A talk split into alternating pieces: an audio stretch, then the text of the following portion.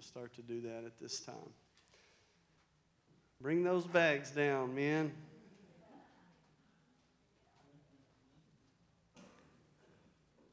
Amen. All right, I'm going to pray and then we'll prepare to give. Lord, we just thank you, Lord, for every person that's in here. Pray that you'd just bless them. God, that you'd open up the windows of heaven and that you'd pour out a blessing, God, that they couldn't contain, all for your glory, all for your kingdom and the mission that you have set before us. And so, God, we pray that you just take this offering, God, and just further every purpose that's in your heart for this church to accomplish.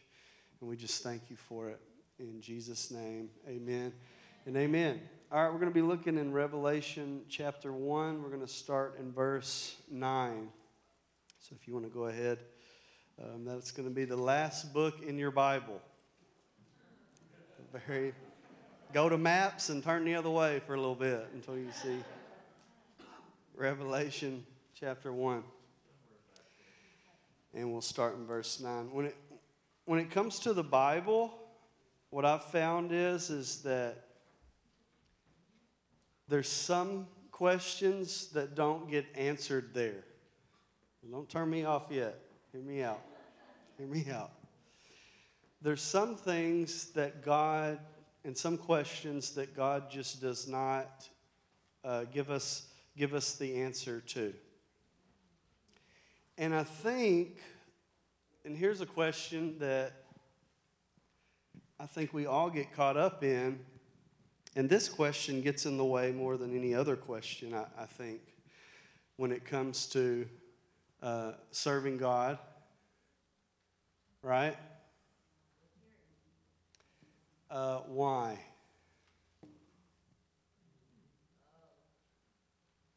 That question right there is sometimes debilitating. Because what happens with a question is, is sometimes when a question doesn't get answered, you can't move on until that question gets answered. You feel like in your heart. But when God brings us into a relationship with Him, we're really stepping out into a lot of mystery. Um, how many of you ever had God speak something to you, but then you mapped it out in your mind how it was going to work out? And then how many times did it work out the way you mapped it out in your mind? Right? It's like God will give you the answer, and then you'll try to figure it out and answer the answer, you know, step into the answer. And instead of a, you know, here's point A, here's point B, right? Instead of this, uh, it looks more like this.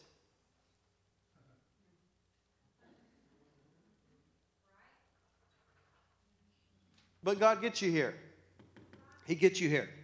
And so part of this journey that God is teaching us is bringing us into a deeper relationship with Him where we would know more of Him, know more of His heart. Because if we don't have the character of God and arrive at the place He wants us to be at, if we don't have the character of God when we get there, of what profit or what purpose are we going to be to God once we get to the place that He's got for us? And so life has got to be lived forward, right? but it's only understood looking backwards. So faith calls us to live forward without the answers and to keep stepping forward, trusting that God's going to be there, where sometimes these don't get answered. Sometimes the whys are just not going to get answered. And this is where we get to please the Lord. The Bible says the only way to please God, you know the only way to please Him? Faith. It's the only entity that pleases God. Hebrews chapter 11. Without faith, it's impossible to please God.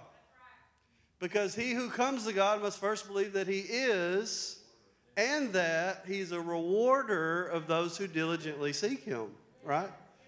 So, who's going to come to God has got to come to God in faith that He's going to reward the thing that He said He was going to bring about in your life without the blueprints on how to get there. So life is lived forwards, but only understood sometimes looking backwards. Have you ever went through a, just a tremendous struggle in your life and thought, man, why did I have to go through that?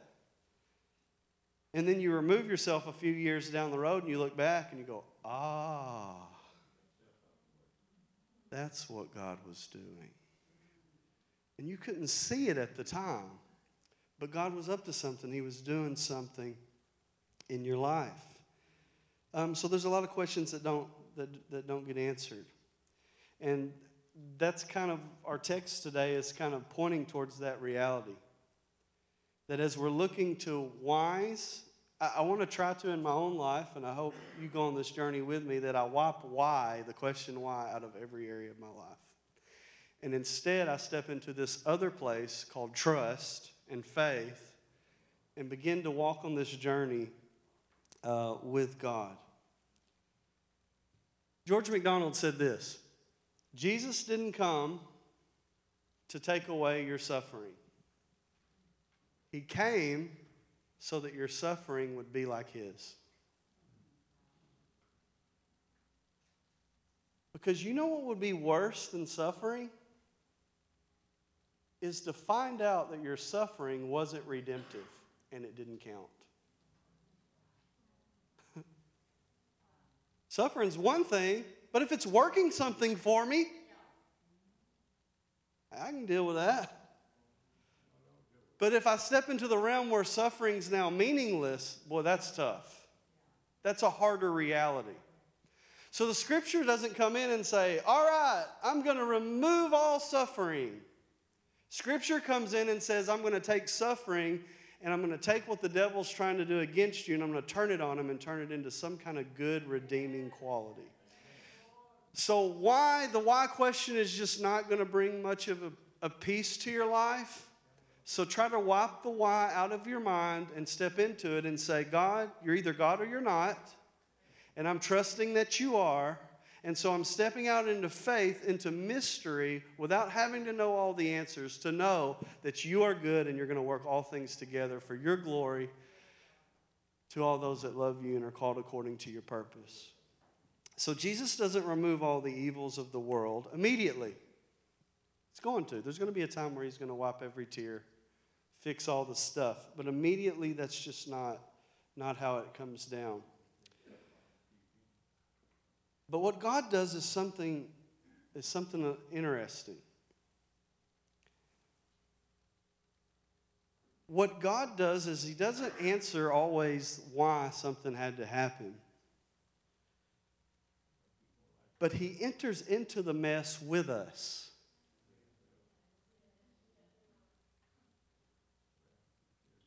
It's like he's like, You're not going to know why, but I'm with you. You're not going to understand the ins and outs of everything about your life, but I'm diving into the pit with you. That God would be more concerned with presence and being a part of your life than he had remove every obstacle that comes our way, right? Like, I think we like that mountain be removed and cast into the sea. But I've climbed over more mountains than I ever cast into the sea. Can we just be honest? Right? But it was through that climbing and in that struggle is where I found God in a deeper and richer way than just snapping my fingers and everything being perfect. And presence is better than answers anyway. Have you ever been going through something and then a know it all sits down and tries to tell you everything that you should have been doing and what you ought to do? Right?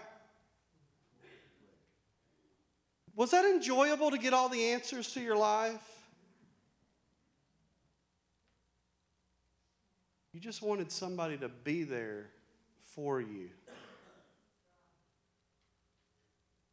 You wanted presence. You didn't really want answers. And so, what obstacles and, and suffering and trials do is they reveal to us Am I content to sit here in my relationship with Jesus and be okay? Or is my relationship so shallow I just want answers. So God enters into this mess with us. And He doesn't tell us why it's happening always. He doesn't always immediately fix it. He just says, I'm here. He says, I'm here. It's kind of like Job's friends, right? They've all got the answer for why Job's suffering. And was that a great relief to Job? Job's got answers, his buddies got answers. And then God shows up. And what does God do? Starts asking Job questions. and what keeps Job in the dirt? Putting his hand over his mouth and say, Forgive me of saying one word. It's because he entered into presence. And he realized, God, you never left me. You were here the whole time. I was talking like you weren't in the room, but you were there the whole time. And I thought you left. See, God wants us to talk to Him like He's in the room. Right? He wants us to trust. So, presence is, is much more helpful than always getting the answers. That's why God says, I am the I am that I am, or the one who is and was and is to come, the one who is the present and now reality that God would say, I am here now. Hebrews 4:15 we don't have a high priest that can't sympathize with us, with our weaknesses. But our God was tempted at all points, yet without sin. So God understands what it is to be rejected, to be hurt, to have family turn on him. He knows what it is to be wrongly accused. He knows what it is to be murdered. You're God. He entered into the mess. So God doesn't answer why, but He gives us something to work with.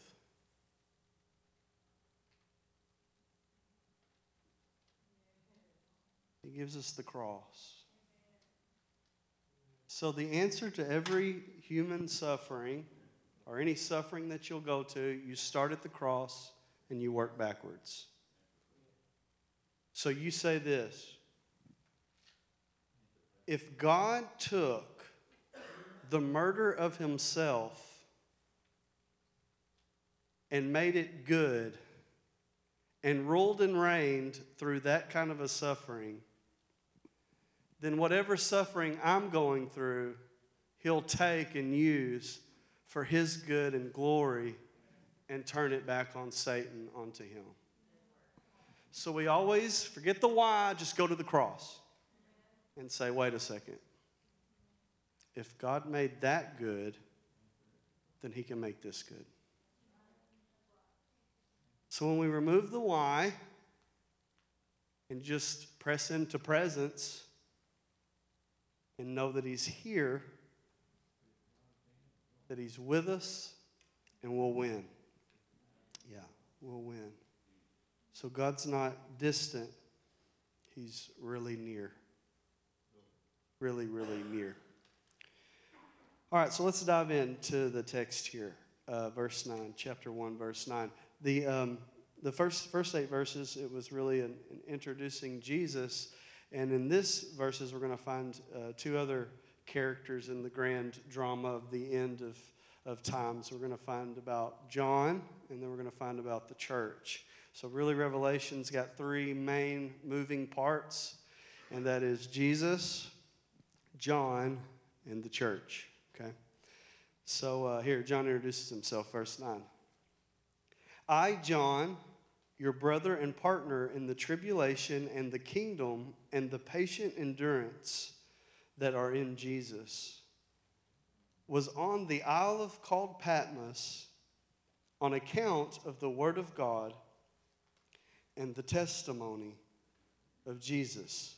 Would you notice something about that first verse there? It says, I, John, he says, your brother and partner in the tribulation and the kingdom and the patient endurance that are in who? Wow. Okay. So the three things in Jesus are what? Tribulation, the kingdom, and patient endurance. See, sometimes winning looks a lot like patient endurance. You know who wins? Those who endure to the end. Right? So this thing is a marathon. This ain't a sprint. If you sprint, you're going to run out of gas. You better dig your heels in and say, you know what? I'm just going to stick this thing out and see what happens. So these are the three things that John says that he is brother. So he puts in a relational element here with those who are suffering as well as him. He says, I'm your brother, and he says, I'm your partner in three things tribulation, the kingdom of God advancing, and patient endurance, waiting for God to bring it about. Okay? So John is saying, I'm a part of this reality with you. And then he's going to find out somebody else is there too, and that is Jesus. Now, you've got to be thinking about this, this kingdom element here. This kingdom element's brought up because you have the empire of Rome all around you. The Pax Romana, the, the, the highlight, the, the, the mightiest empire that has ever existed, has surrounded you. And you're exiled on a island, and your friends from where you left are having to go through persecution too. You probably feel like you're losing. And sometimes in life, it feels like you're losing, right? So, in that moment, John points them back to the kingdom so that they understand that they're a part of a reality that is moving forward no matter what, and that the Roman Empire is not going to stand against the kingdom of God. So, remember what I said you live your life forward and you look back. What do you think about when you think about Rome now? Ruins? Spaghetti and meatballs? Come on, somebody. Pizza? right? You think you see it could be, maybe, potentially. You look at it and you say, man, it looked like an old old high boot on a woman's high boot or something, looking at that. You don't think of it as conquering the whole thing. So, John, with eyes of faith, understood. Now, here, flash forward, here we are in Hot Springs, Arkansas, talking about Jesus, right? So, which kingdom went forward and which one went backwards? So sometimes we can't see it. All he could see was the Roman Empire. I'm in prison. Uh, my people's being persecuted. But Jesus' kingdom is still going forward. It's still going forward, right? And so he's bringing them into this reality with them that this Roman Empire is temporal, it's temporary. Every human empire is temporary, but there's one empire that's not, and that's the kingdom of God. And the kingdom of God is going forward. So here he is, their partner, their brother, sharing in their same sufferings. Now, other than that, we really don't know a lot about Patmos. It's a island in the Aegean Sea uh, that's basically just a mountain shooting out of the, uh, the sea. Um, now I think there's a church there and some other things based upon uh, the tradition of, of John being there. But, but really not, not, wasn't a lot there, and there's really not a lot of facts about what John's experience was like. We can assume it was some kind of penal colony to where they would send people to exile. Um, so John's basically saying, I'm in this with you. Now, verse 10 here. I was in the Spirit on the Lord's day. Okay? So, this is the first known instance in the history that we get the Lord's Day written down. So, there's some controversy about this day. Yeah. And what this is really meaning here. The Lord's Day was Sunday. Okay? But when you see Lord there with apostrophe S, in the Greek language, this isn't a genitive case or, or showing possession. It's not like this is the Lord's day.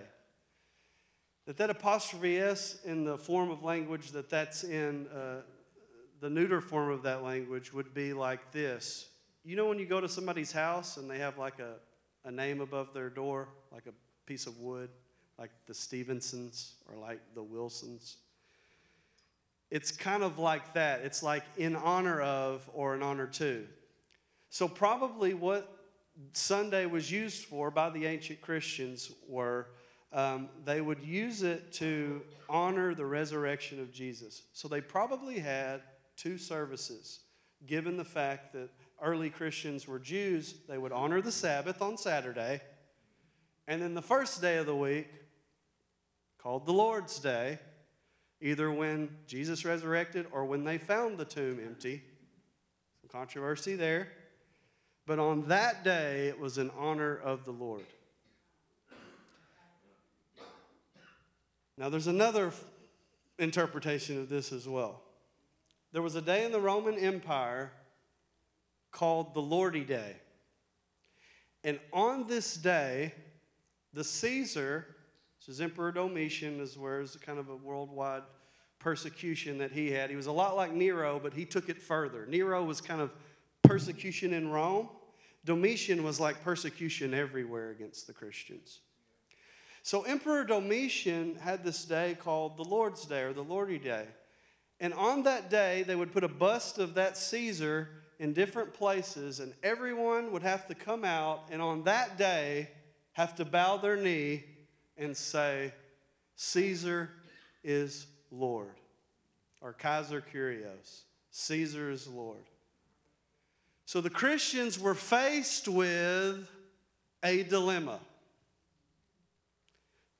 Am I going to bow a knee to Caesar, or am I going to be imprisoned and murdered by not bowing a knee? So this becomes the first mantra for the Christians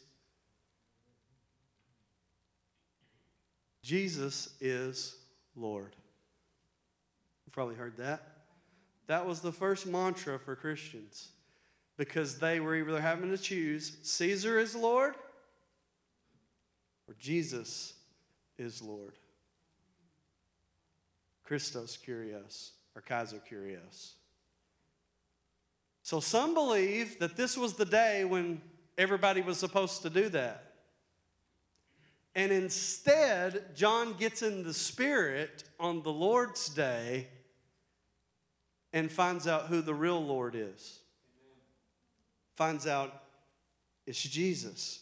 So, a couple different interpretations there. One preaches better, and maybe they're both true at the same time. I don't know.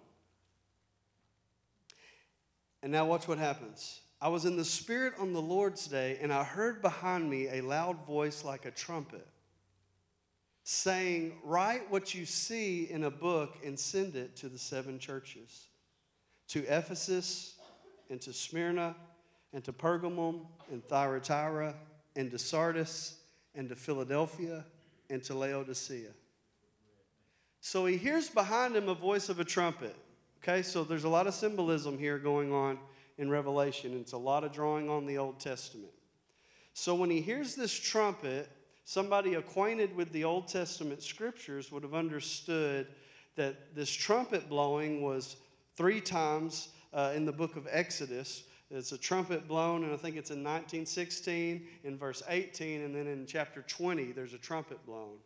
And each time it's when God is trying to get the attention of the people and he's laying out what his plan is and what, what it is to be uh, serving him in that day. And so, so when they hear the trumpet behind him, he's going to know, the, mind, the ancient mind's going to know, this is God trying to get my attention to call me to the mountain so that he can give me instruction.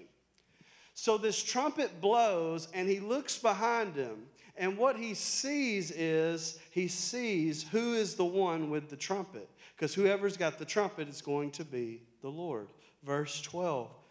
Then I turned to see the voice that was speaking to me. And on turning, I saw seven golden lampstands. And in the midst of the lampstands, one like a son of man. Okay, that's a theme throughout the book there, a title of Jesus clothed with a long robe with a golden sash around his chest. The word there for a long robe would have been the same robe that a high priest would have wore. So when he turns around to see who's blowing this trumpet, when he looks, he finds out it's Jesus. And when he uses the word Son of Man, he's recalling back to Daniel where Daniel refers to the Messiah who's going to come and he's going to call himself the Son of Man. So Jesus even referred to himself using that same language as the Son of Man. So, what he's bringing the readers into reality of is that in Daniel 2, in Daniel 7, and in 10, and in Exodus, the one who was giving the law from the mountain, the one with the trumpet in his hand, is this man Jesus. So they're being reminded that even though they're going through persecution, even though it looks like they're losing, you still have the king on your side and he's got instructions for you and he's not off the throne, he's not not ruling anymore. He is still in charge and his plan is still going forward in the earth. Verse 14. We get some descriptions here. The hairs of his head were white white like wool and snow. This would be a reference to Daniel 7 9, the Ancient of Days. His eyes were like flame of fire, and his feet were like burnished bronze, refined in a furnace, and his voice was like the roar of many waters. So we see stuff borrowed from Daniel 7, stuff borrowed from Daniel 10, a lot of imagery here. And what the image that John is painting is in comparison to the image that's in Daniel 2. I think I got a picture of that if you've got it. Yes. Do you remember this described in Daniel 2? If, you've, if you're not, that's okay. We'll just kind of. That Daniel has a vision, and in this vision, there was a head of gold, right? There was a chest and arms of silver. See, it starts with the, with the most valuable and begins to work its way down to less value in different, different aspects here. So the chests of arms and, and silver, that would be the kingdom of the Medes and the Persians. Belly and thighs of bronze, that's the kingdom of Greece with Alexander the Great when he was the next kind of world leader on the, on the scene. The legs of iron would be uh, like ancient Rome, right? And then this feet of iron and clay is thought to be this, this future kingdom that is, that is going to come. Now, what happens in Daniel 2 is, is there's a rock that starts rolling down this hill. And this rock starts out small, but it begins to gain speed and begin to and to begin to pick up steam, and then it lands at the feet of this statue and crushes it to pieces. So what God is saying is this is that my rock is going to crush every other nation that is standing in front of me. Now, fast back to where we're at in the text. When he describes Jesus, it is a, a reverse image of this statue right here. It's Jesus and his kingdom in comparison to the kingdoms of this world that are coming to an end, mixed with iron and clay. Jesus' feet are made out of burnished bronze. In other words, nothing's going to crush him, and his kingdom is going to get better and bigger as time goes on, while the kingdoms of the earth get weaker and more fragile as time goes on. So when he sees this, he's thinking Daniel 2, and wow, this image is going to replace that image. That makes sense? Is that okay? Okay, we're okay here. Everybody okay? So, verse 16 In his right hand he held seven stars, and from his mouth came a sharp two edged sword, and his face was like the sun shining in full strength. So, there's seven descriptors here we get of God. Five of them have to do with his face. Two of them are hands and feet. Hands, he's got stars, feet of burnished bronze, hair white like wool, sword coming out of the mouth, flame of fire. What's it saying here? The description of the face represented blessing and relationship. So the five features of his face lets us know that his face is still on us and his blessing is still on us in our life, no matter if we're in the middle of persecution and getting the wrong end of the stick. And his hand is still involved and his feet are still involved. So he's given us a picture here, a relational picture, to understand what it is to be the people of God, who God is, what his agendas are, and how involved he is in our lives. Um, that was like the old uh, the Hebrew blessing. I put it in here, Numbers Numbers chapter six, verse twenty four through twenty six. Yeah, I think that's right.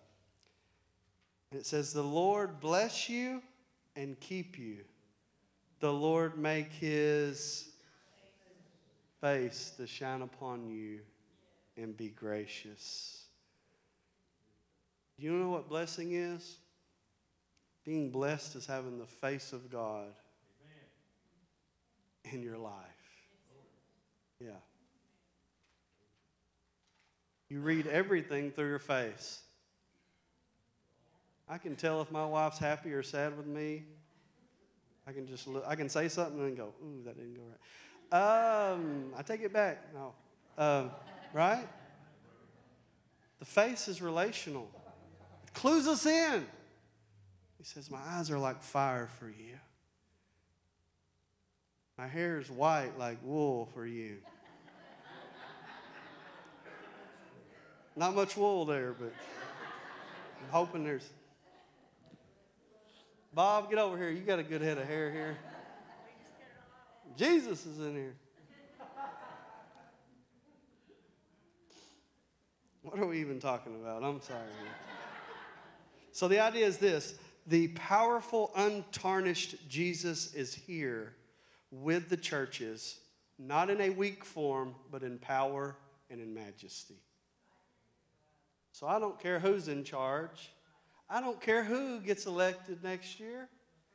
Jesus has still got feet of bronze, hair white as wool, eyes of fire. And if the church will get a hold of that, it doesn't matter who's in charge, we'll show up and show out and we'll walk in power. I endorse this comment.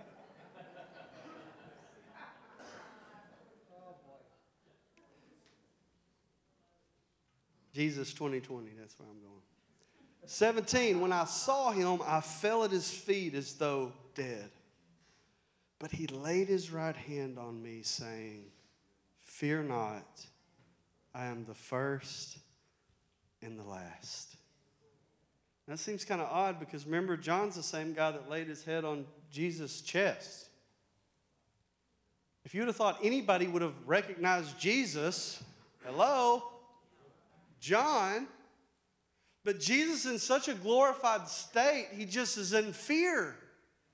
So he probably went from being afraid of being in prison and afraid of empire to now being more afraid of something more glorious and more awesome than the Roman Empire.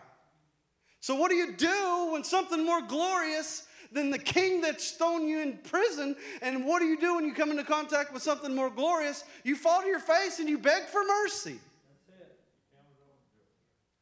But Jesus puts his hand on him and says, Don't be afraid. Even though Jesus is so glorious and so majestic and so beautiful, he puts his hand on her back and says, That ain't what this relationship is like. I need you to get on your feet. I got something I've got to talk to you about.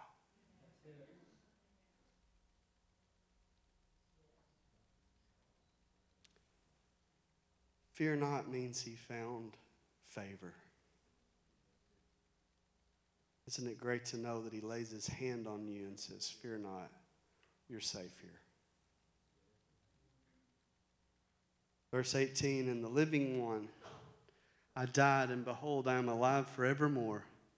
And I have the keys of death and Hades. Write therefore the things that you have seen, those that are, and those that are to take place after this. As for the mystery of the seven stars you saw in my right hand, and the seven golden lampstands, the seven stars are the angels or messengers of the seven churches, and the seven lampstands are the seven churches. So the churches, Jesus is in the midst of them standing, remember? And the stars, as messengers, he has in his hand. Yeah. So he's letting us know he's still involved with his church. That though we feel weak and alone sometimes, and though that we feel like, is this even working? What is even going on around here? Jesus is in the middle. And his messengers are in his hands. And there's some things to follow as well, but, but we'll get there. So, John really wants to put an emphasis here on the one who was dead but is now alive forevermore, the eternal one. By the way of his own death and resurrection, he holds the, the keys to death and Hades. So he's got the keys. So he's basically saying to us, um, he's in charge.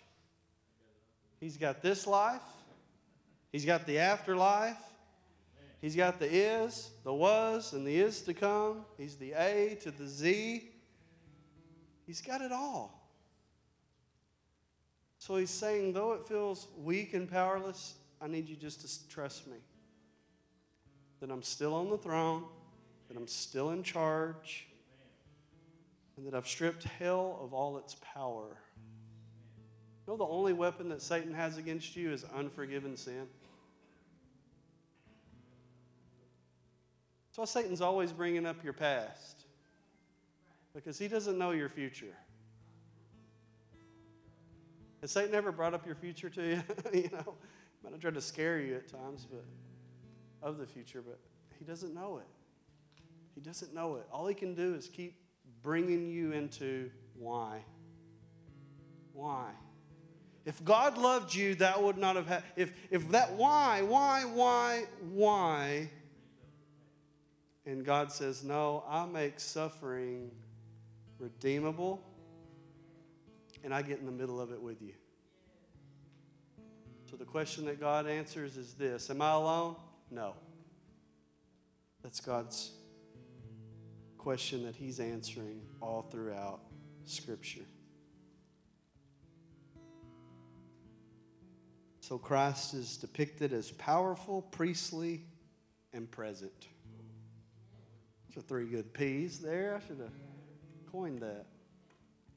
Powerfully, po- powerful, powerful, priestly, and present. So, who's God in your life? Powerful, priestly, present. King started with a P. I would throw that one in there, but there's no P there. So, John tells us that Jesus partakes of God's identity and his reign. So, what is it saying to us? Jesus is Lord. He's still Lord. He's still in charge.